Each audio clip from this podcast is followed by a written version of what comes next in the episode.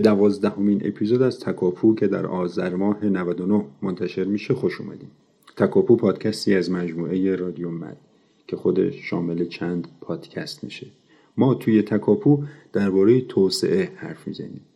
اگه چرایی و چگونگی پیشرفت و توسعه یافتگی و البته نیافتگی برخی کشورها و مناطق دنیا توی ذهنتون سوال می‌سازه با ما همراه باشید. ما موضوعات حوزه توسعه رو خورد کردیم و پرونده به پرونده پیش می‌بریم. شرح مفصل این ساختار رو ابتدای اپیزود هفتم که اولین اپیزود این پرونده بود می‌تونین بشنوید. من دیگه اینجا تکرارشون نکنم. ما الان در میانه پرونده مدرنیزاسیون و توسعه هستیم. پیش از این در مصاحبه با دکتر قدیر مهدوی به مصداق ژاپن پرداختیم و روند و ریشه های مدرنیزاسیون و توسعه ژاپن رو مرور کردیم و مقایسه هم با ایران خودمون داشتیم. تلاش های میجی و امیر کبیر در ژاپن و ایران که تقریبا همزمان بودند حالا و در ادامه پرونده مدرنیزاسیون ما به سراغ یکی دیگر از اساتید دانشگاه رفتیم تا با ایشون هم مفصل و البته دقیق درباره مدرنیزاسیون صحبت بکنیم. و البته به کشورمون به عنوان مستاقی پرماجرا و شاید عبرت آموز در این حوزه هم بپردازیم. خدمت جناب آقای دکتر مقصود فراستخواه رسیدیم و ایشون علا رقم پرمشغلگیشون با آغوش باز پذیرای ما بودن. قبل از شروع گفتگو من مختصر معرفی از استاد بگم. دکتر مقصود فراستخواه در سال 1335 و در شهر تبریز متولد شدند. تحصیلات دانشگاهیشون رو در رشته های فلسفه و الهیات و برنامه ریزی توسعه یا آموزش عالی گذروندن. از دانشگاه های تبریز، تهران و شهید بهشتی فارغ تحصیل شدن بعد از اون در کنار مطالعات و تولید آثار علمی کسوت استادی دانشگاه رو هم پی گرفتن دکتر فراستخواه سابقه تدریس توی دانشگاه های تهران، شهید بهشتی، علامه طباطبایی و از زهرا رو دارن. ایشون در حوزه های مختلف علوم اجتماعی و توسعه آموزش عالی و دانشگاه به تدریس و پژوهش و مطالعه مشغولند. لیست کتب و مقالات ایشون رو می‌تونید در وبلاگشون به آدرس فراستخواه.blogsky.com ملاحظه کنید.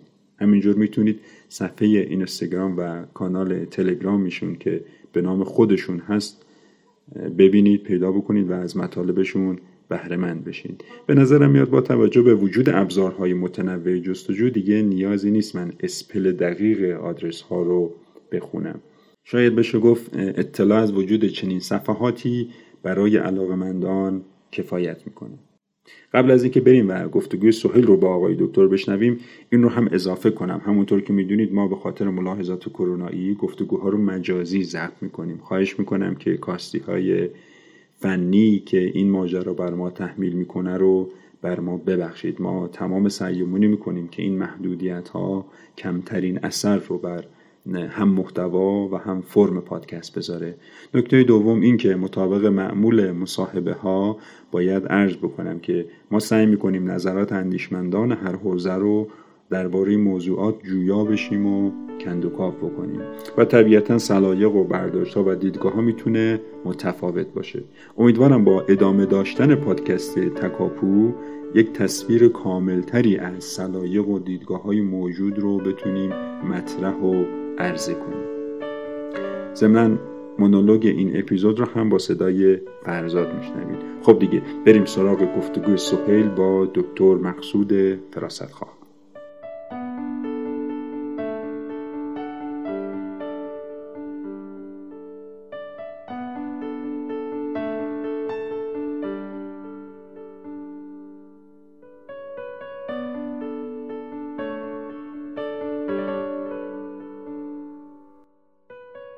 چرایی و چگونگی شاید دو شاه کلید اصلی ترین تحولات انسان متمدن از عصر نخستین فلاسفه در یونان تا پرسشگران ناراضی همه اعثار اخیر بوده باشد جدیترین پرسش های پرهزینه که در گذر از تنگناهای سرکوبگر زمانه در نهایت راه های تازه ای را برای نسل های بعدی باز کردند.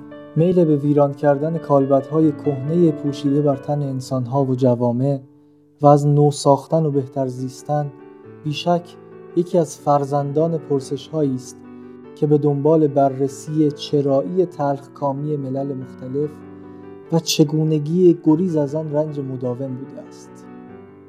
بسیاری رونسانس یا به کلام تعریفی نوزایی را جدیترین انقلاب انسان متمدن علیه ساختارهای ذهنی و برقرار آن زمان می‌دانند که با طرح همین قبیل پرسش ها جوانه زد و ثمراتی چون اصر روشنگری پایان کلیسا و انقلابات صنعتی و سیاسی را به بار آورد. رخدادی که بال پریدن ساکنان مغرب زمین از حصارهای برساخته ناشی از تسلط صدها ساله کلیسا در قرون وسطا معرفی می شود و امکان وسعت دید بسیار جهت تلاش برای زدودن تفکرات الغایی در بعد دنیوی، اخروی، اخلاقی و حتی اقتصادی و سیاسی و هنری را فراهم کرد.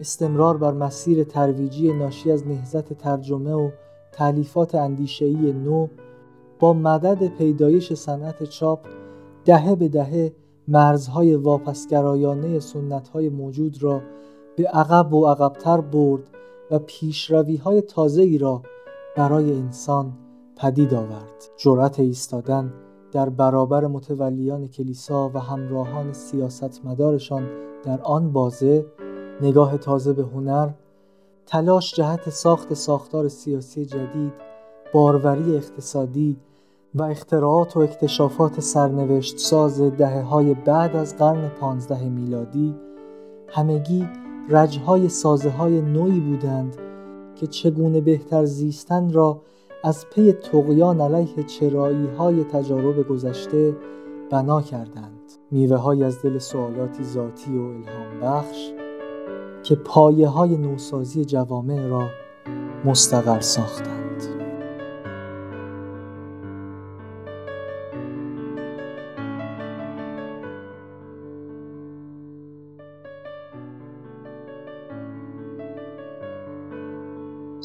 عرض می‌کنم خدمت آقای دکتر فراستخواه استاد عزیز و گرامی و خیلی خوشحالم که امروز این فرصت به ما دست داد که در خدمت شما باشیم و از حضورتون استفاده بکنیم. سلام از بنده. سلام به شما سهیل جان به همه دوستانتون. آرزوی موفقیت در این ابتکار و در این پویش خوبی که دارید. امیدوارم که رضایت بخش بشه برای خودتون و مؤثر و مفید بشه برای مخاطب هاتون گروه های هدفتون و جامعه.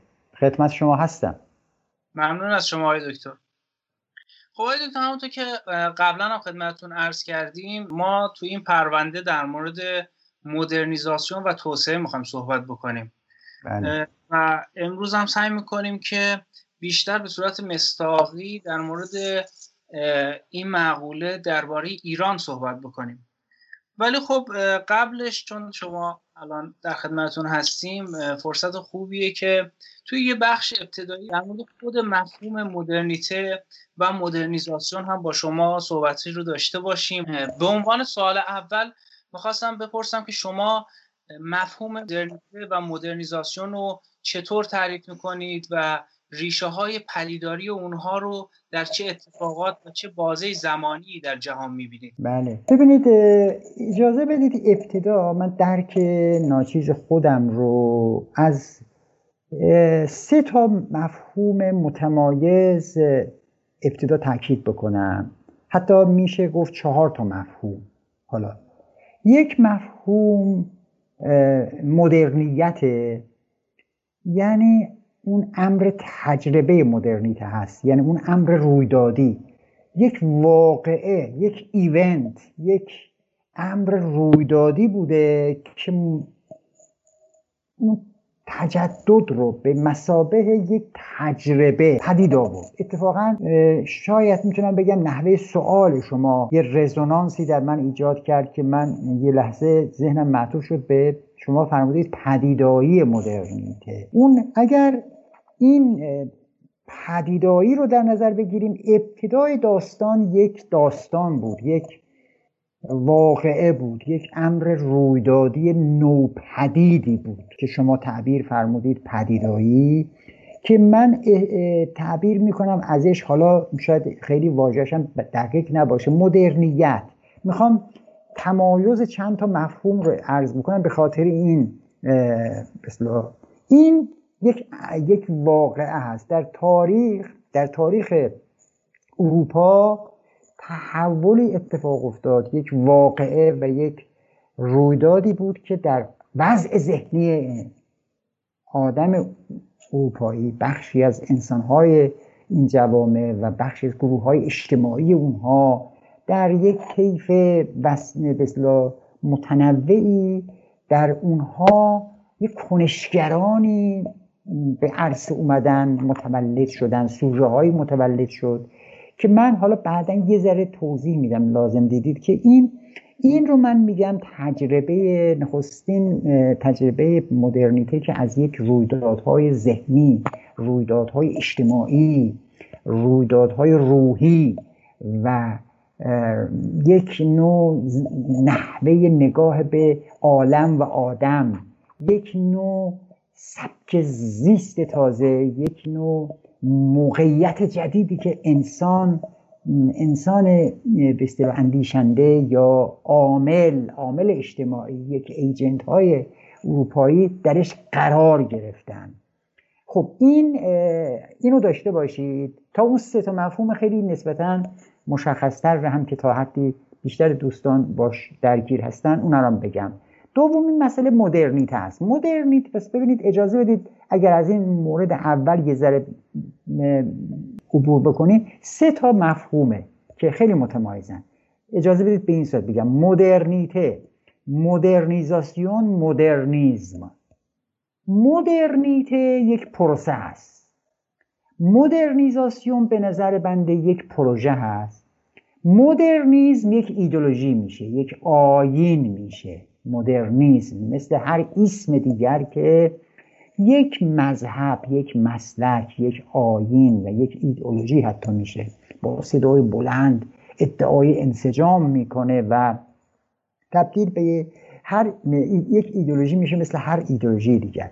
ببینید اون رویدادی که عرض کردم از این تجربه های نخست قرار گرفتن در یک وضع ذهنی یک رویدادهای تازه پدید میاد تبدیل میشه به یک پروسه اجتماعی.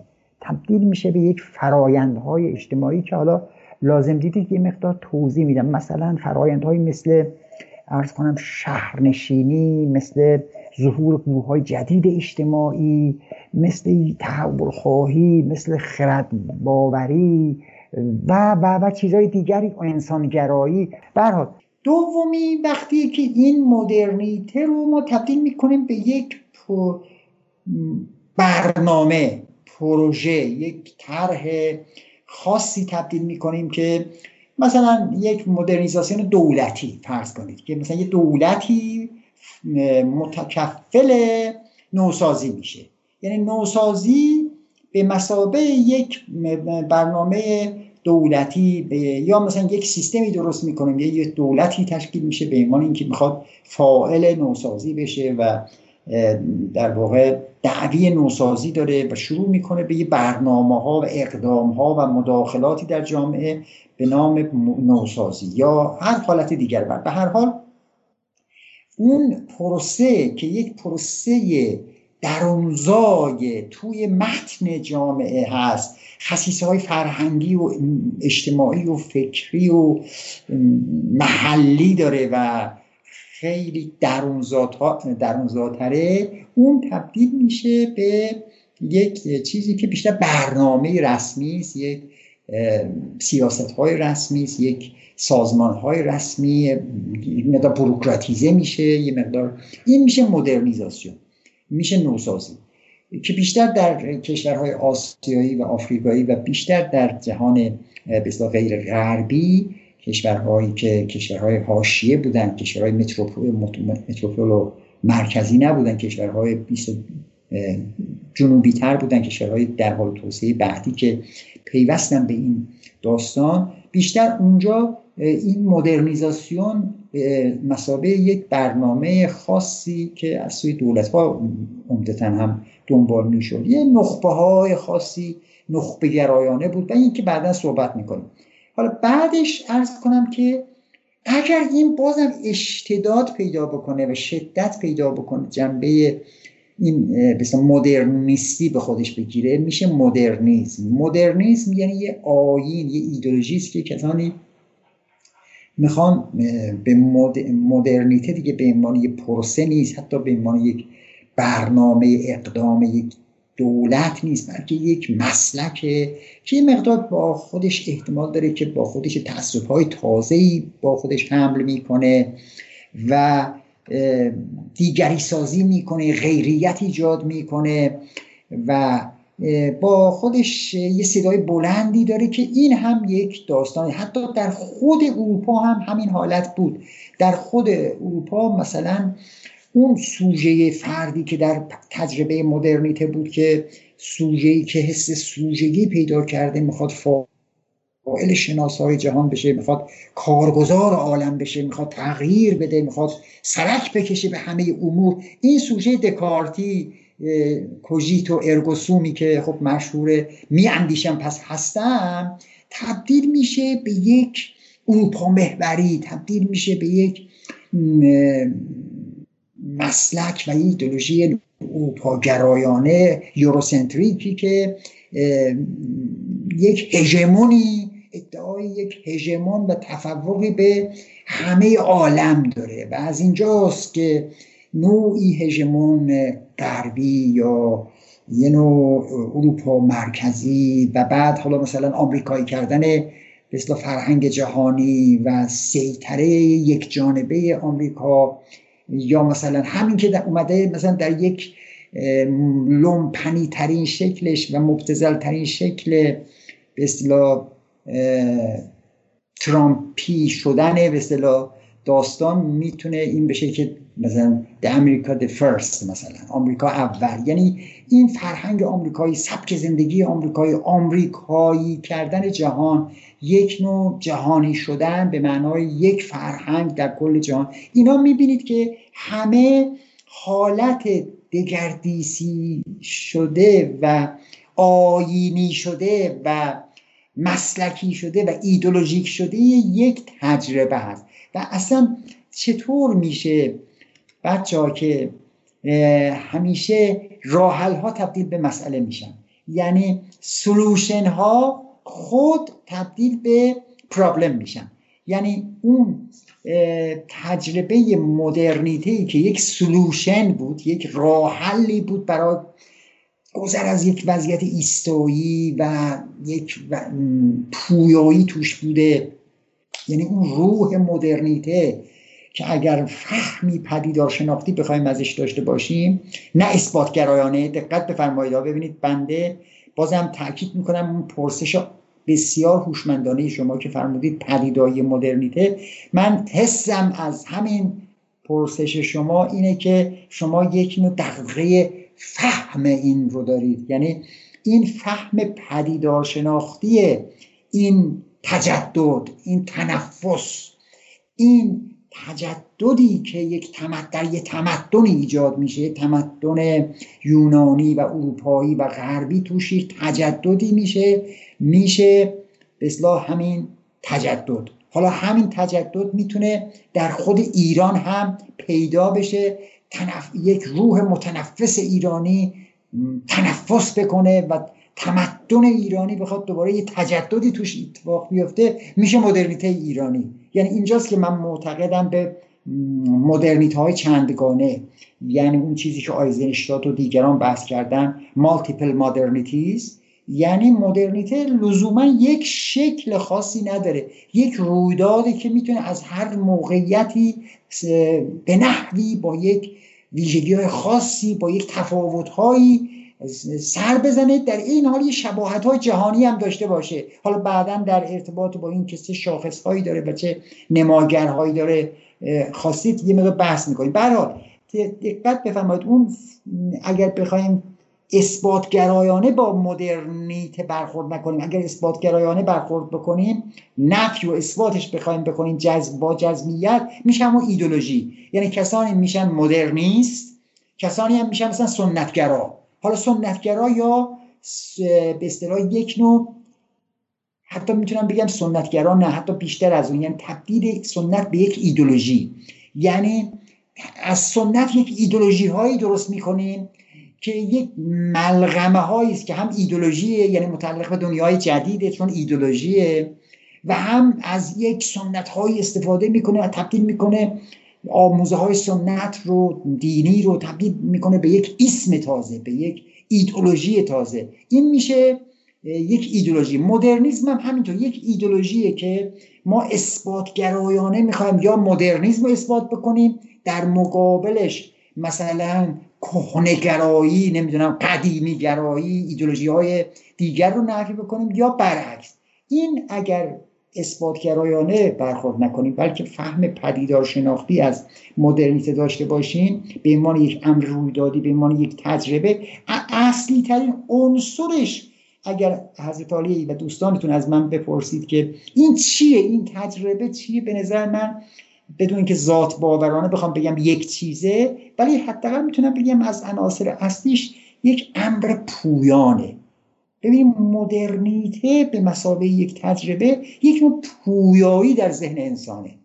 یک نوع داینامیزمه یک نوع امر پویایی است که در ذهن و روح انسان پدید میاد که انسان مثلا می‌خواد نقد بکنه انسان می‌خواد یک جور دیگه نگاه بکنه انسان می‌خواد بیاندیشه انسان می‌خواد بفهمه انسان اصلا به خودش ارزش قائله. یا بر دوش خود یک مسئولیتی احساس می‌کنه. این در مقابل اون ماند اون لختی اون اینرسی که در تاریخ صده های میانی در اروپا حالا بذار در قرون وسطای اروپا یک نوع ماندی به وجود اومده بود. یک نوع لختی اینرسی به وجود اومده بود که مثل که تاریخ اروپا در قرون وسطا در یک دوره از این صده های میانی دوچار یک نوع ماند و اینرسی شده بود. از مواجهه با این ماند اون سیستم زندگی فعودالی و اون چرخه های تکراری زندگی که در اونجا حاکم شده بود از توش هیچ اتفاقی نمیافتاد پیشرفتی اتفاق نمیافتاد و یک نوع ایستایی در زندگی اروپایی ها وجود داشت در طی صده ها در این دوره بسیار قرون میانی در مواجهه با اون کسانی در شهرهای تازه یا در گروه های جدید اجتماعی در میان قشرهایی از قشربندی اجتماعی پیدا میشن و یک گروه های اجتماعی پیدا میشه یه واقعه های تازه خودشون نشون میده که اونجا اون داینامیزم در مقابل اون وضعیت استاتیک و لختی و ماندی که در تاریخشون بوده شکل می‌گیره. شما همین رو می‌تونید در آمریکای لاتین هم مثلا دنبال بکنید بگید آیا اونجا هم یک چنین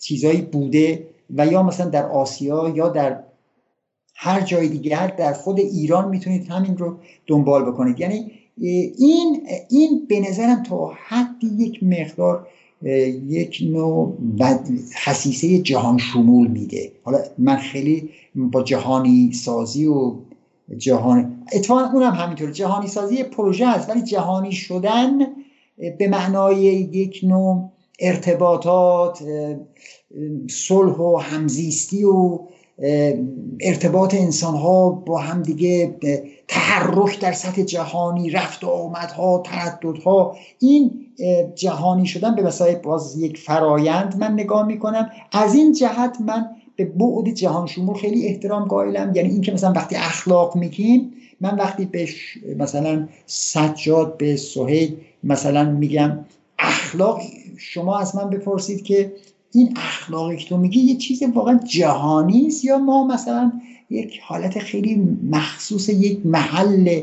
من میگم نه اخلاق یک وجه جهان شمول سوسیالی داره یک وجه انسانی عامی داره یک امر اصیل وسیعی است که همه در هر کجای دنیا ما یکی دو روز پیش بود یه جایی نشسته بودیم تو خونه یک تلویزیون یک چیزی نشون می‌داد. من به پسرم حسین گفتم که ببین حسین این ایشون اینجوری صحبت می‌کنه هر جایی در دنیا همین صحبت وجود داره. یعنی این واژه ها همه جای دنیا در آفریقا در آسیا در آمریکا در غرب در شرق این دقدقه های اصیل بشری است که همه جا به نحوی خودشون نشون میده. اگر به مدرنیته به روح مدرنیته بدون نگاه اثباتگرایانه با یک نگاه پدیدار شناختی مثلا روی کرده پدیدار شناختی داشته باشیم. بخوایم اون امر رویدادی و اون روح مدرنیته رو بفهمیم که یک تجربه هست. البته محدودیت هایی داره با خودش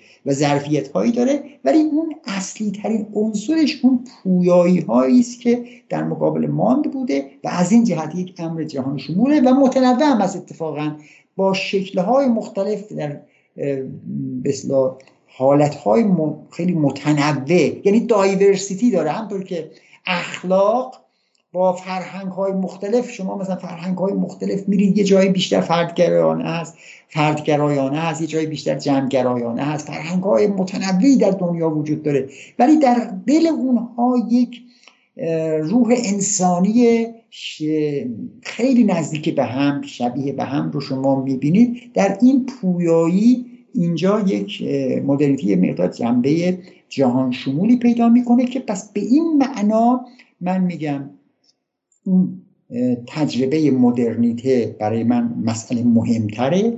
بدون که اثبات گرایانه بخوام خیلی به اصطلاح متعصبانه باش رفتار بکنم و بعد مدرنیته یک پروسه میشه که نوعا در همه جای دنیا باز دیده میشه که تغییر فرایندهای تغییر شهرها تغییر مناسبات تغییر گروه های اجتماعی تغییر ابزارها تغییر تکنولوژی تغییر ارتباطات. این یک پروسه بسیار درونزاتره. بعد گاهی تبدیل میشه به یه برنامه های دولتی خاصی که به ما تعبیر می‌کنیم برنامه های نوسازی که نوعا هم اتفاقا خیلی ما نمونه هایی داریم که نوسازی هایی که شکست خوردن نوسازی هایی که نتونستن موفق بشن نتونستن یک پایداری ایجاد بکنن.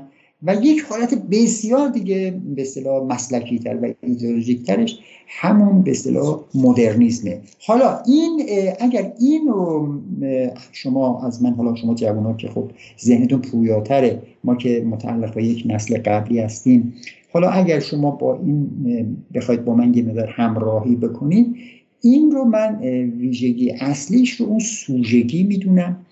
اون سوژگی که به اصطلاح خود این سوژگی حس سوژگی حسی که انسان می‌خواد فاعل شناسای عالم بشه عالم و آدم رو بفهمه بشناسه و کارگزار عالم بشه بخواد تغییر بده دنیا رو جامعهش رو. و این اگر مثلا به این معنا تلقی بکنیم در دل خودش یک مشکلاتی داره. در این حال که ظرفیت هایی داره یک ظرفیتش اینه که ذهن سرشار توش وجود داره. ببینید من اجازه بدید اون چیزی که برای خودم جالبه وقتی من میگم تجربه مدرن مثلا مارشال برمن تجربه مثلا مدرنیته رو بحث می‌کنه که در شهرها چطور تجربه مدرنیته اتفاق میفته چقدر کمی داره چقدر کاستی داره چه مسائلی داره.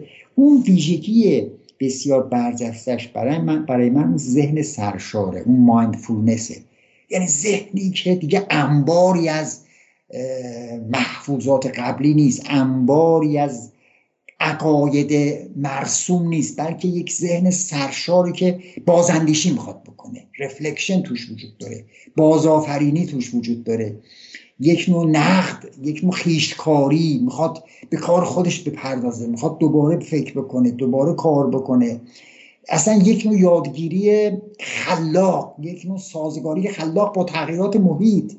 تغییری که در شهرها در مناسبات اتفاق افتاده رو می‌فهمه و می‌خواد خودش رو سازگار بکنه با تغییرات و پویایی داشته باشه. ولی در این حال همین سوژه فردی می‌تونه زمینه یک نوع محدودیت هایی بشه که یک سوژه فردی که احساس می‌کنه سوژه دکارتی که می‌خواد به تنهایی همه چیز دنیا رو بشناسه و اینجا یک نوع نخبه گرایی یک نوع اروپا محوری ممکنه از توش یک نوع عقل گرایی متعصبانه هم با غرور که در روشنگری خودش رو کاملا نشون میده شکل می‌گیره. مثلا دیگه بینا ذهنیت وجود نداره. دقت کنید مثلا وقتی من میگم ذهن سرشار یا سوژگی سوژه سوژه فردی شده و خیلی مغروره و حاضر به گفتگو نیست. می‌خواد فقط خودش فکر بکنه یک جانبه فکر بکنه.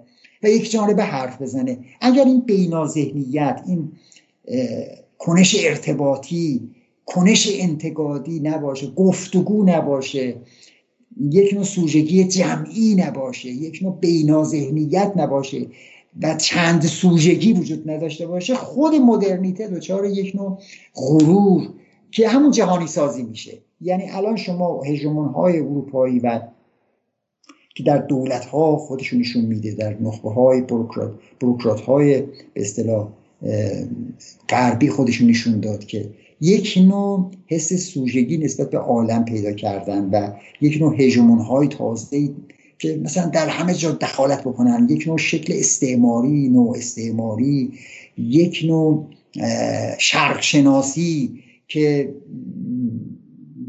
ما مثلا در واقع وقتی شرق رو می‌شناسیم اونا ابژه هستن ما سوژه هستیم ما اونا رو می‌شناسیم اونا مفعول شناسایی هستن ما فاعل شناسایی هستیم.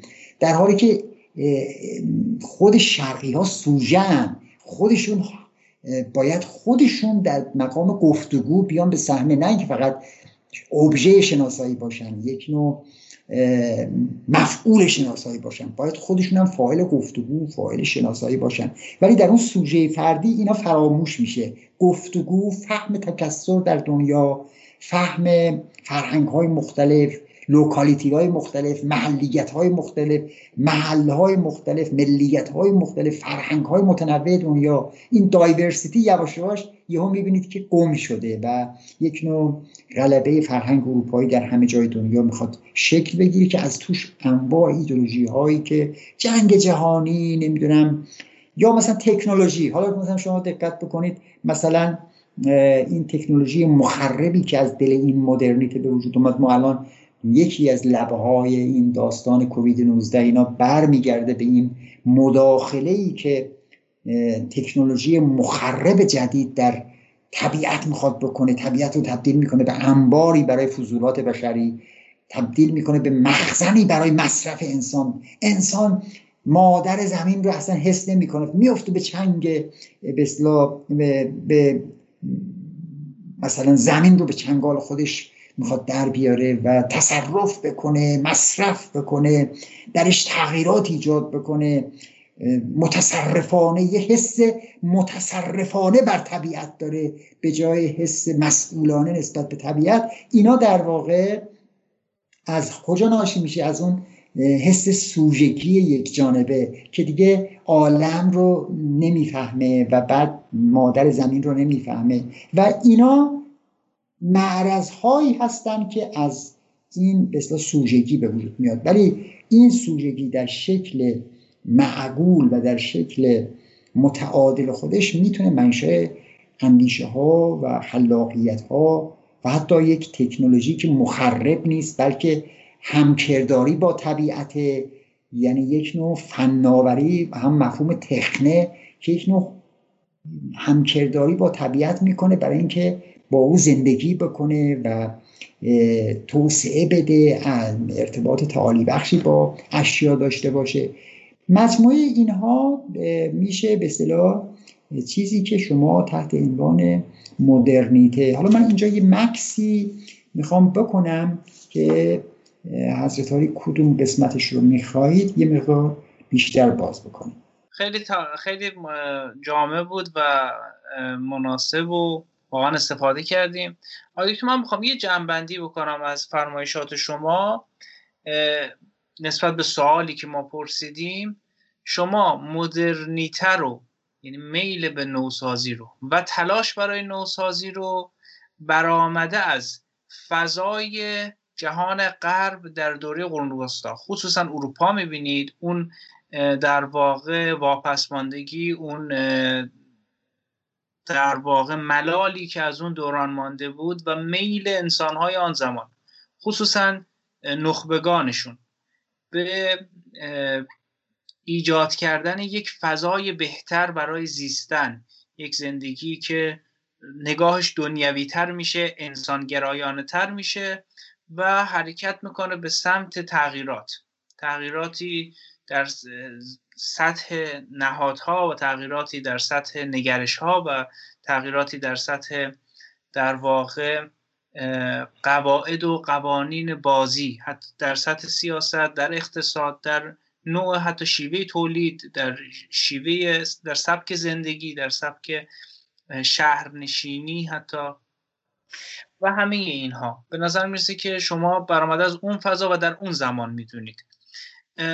و در کنار این شما یک خودتون هم یه یک تفاوتی رو گذاشتید بین جوامعی که حالا به تعبیر حالا توسعه جوامعی که متقدمن در توسعه. هنوز حالا به مسئله توسعه نرسیدیم ما صرفا می‌خوام بگم کشورهایی که جوامعی که اول به سمت مدرنیته و مدرنیزاسیون حرکت کردن و اون رو پیاده کردن و جوامعی که ثانویه هستن. خودتون فرمودید مثلا امریکای لاتین آفریقا آسیا و به نظر می‌رسه که حتی توی این کشورهای درجه ثانویه همراه با برنامه هست. یعنی همراه با یک در این حال که اون ملاله لمس میشه تلاشه برای حرکت به سمت یک جامعه جدید حس میشه اما یک یه دیدی هم هست دیگه. یعنی یه جامعه هدفی رو هم دارن می‌بینن. می‌بینن مثلا اروپا حرکت کرد غرب حرکت کرد و اون رو الگو قرار میدن. حالا به قول شما بعضی جاها اصلا وارداتیه. یعنی جوامعی و و اندیشمندانی از غرب میان توصیه نامه میدن میگن مثلا این کارا رو باید بکنید تا این اتفاق بیفته. و در جوامعی دیگه نه.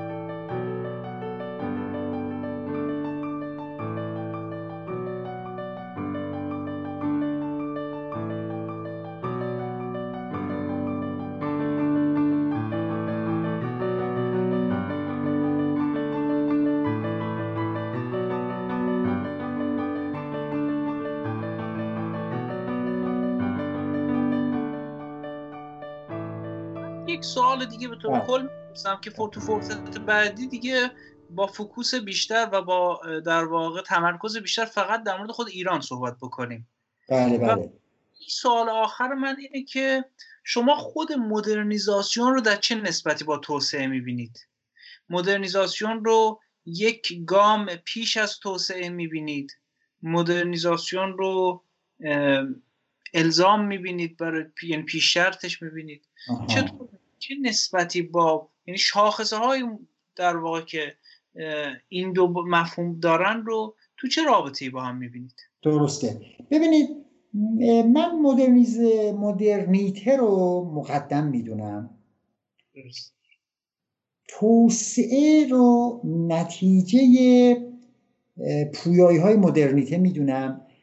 ببینید اجازه بدید بگم توسعه هم همینطوره. توسعه رو من گسترش و افق انتخاب های آدمی می‌دونم. توسعه رو افزایش تجمعی قابلیت های انسانی می‌دونم. یعنی درک دانش آموزین از توسعه اینه که توسعه یعنی وقتی است که یک جامعه میگیم توسعه می‌کنه یعنی پیش از این رشد می‌کنه. مثلا توش فقط کالاهای تولید میشه از نظر صنعتی مثلا صنعتی میشه یا مثلا افزایش محصولات میشه یا مثلا کار و فعالیت زیاد میشه یا یک سخت افزارهای مثل پل و جاده و تاسیسات و ساختمان و نهادهای مختلف ایجاد میشه. این وجه خیلی لایه های سطحی رشد و توسعه هست. به نظر من اون دیولوپمنت توسعه وقتی است که قابلیت های انسانی و اجتماعی و فرهنگی به طور تجمعی افزایش پیدا می‌کنه و انباشت پیدا می‌کنه و غنا پیدا می‌کنه. یعنی غنا پیدا می‌کنه و میشه توسعه. یعنی انسان ها افق های انتخابشون خیلی وسیعتره. این که قابلیت های انسانی برای اداره زندگی و برای شکوفایی بیشتر میشه. تعاملات غنای بیشتری پیدا می‌کنه. نهادهای اجتماعی بست پیدا می‌کنن و کارآمدتر میشن.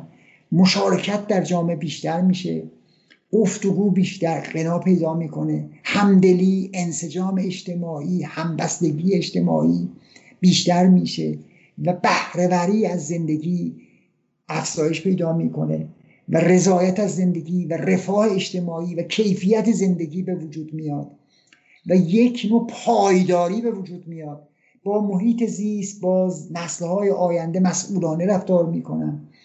و در نتیجه یک نوع از منابعشون بهتر استفاده می‌کنن. مرتب خطاهای خودشون رو پیدا می‌کنن. خودشون رو نقد پیدا می‌کنن. یک نوع به اصطلاح وضعیتی که من بهش میگم وضعیت توسعه یافتگی و وضعیت ساستینبیلیتی پایداری. جامعه به یک نوع پایداری می‌رسه یک نوع خودتنظیمی پیدا می‌کنه. یه مرتب چک می‌کنه خودش رو ایرادهای خودش رو پیدا می‌کنه. سعی می‌کنه بر اون خطاهای خودش فائق بیاد. مرتب مسئله های خودش رو حل می‌کنه. و این به اصطلاح وضعیتی است که من به توسعه میگم. توسعه نتیجه پویایی های مدرنیته است. یعنی مدرنیته که حالا یه ذره صحبت کردیم من دیگه چون وقت دیگری باید درباره ایران صحبت بکنیم. توسعه برنامه های توسعه و پویایی های توسعه و اون توسعه به مسابقه افزایش تجمعی قابلیت های انسانی نتیجه نو شدگی نگاه ها نتیجه نو اندیشی نوگرایی همون وضع ذهنی جدید انسانی و رویکردهای تازه انسانی میشه که در قالب ماحصل مدرن، مدرنیته هست. یعنی توسعه ماحصل مدرنیته و ثمره مدرنیته است که میاد مثلا جامعه به یک وضعیتی از توسعه می‌رسه که درش یک نوع مسئولیت هایی به وجود میاد که مرتب با مسئله های خودش درگیر بشه خودش رو چک بکنه اداره بکنه خودش رو و خود تنظیمی خود گردانی داشته باشه و داستان های دیگر. که حالا البته بعدا هر کدوم که صلاح دیدید ما دربارهش می‌تونیم بیشتر صحبت بکنیم. حالا در حد درکم رو نسبت به توسعه گفتم. مرسی آقای دکتر. ممنون از شما. خیلی استفاده کردیم.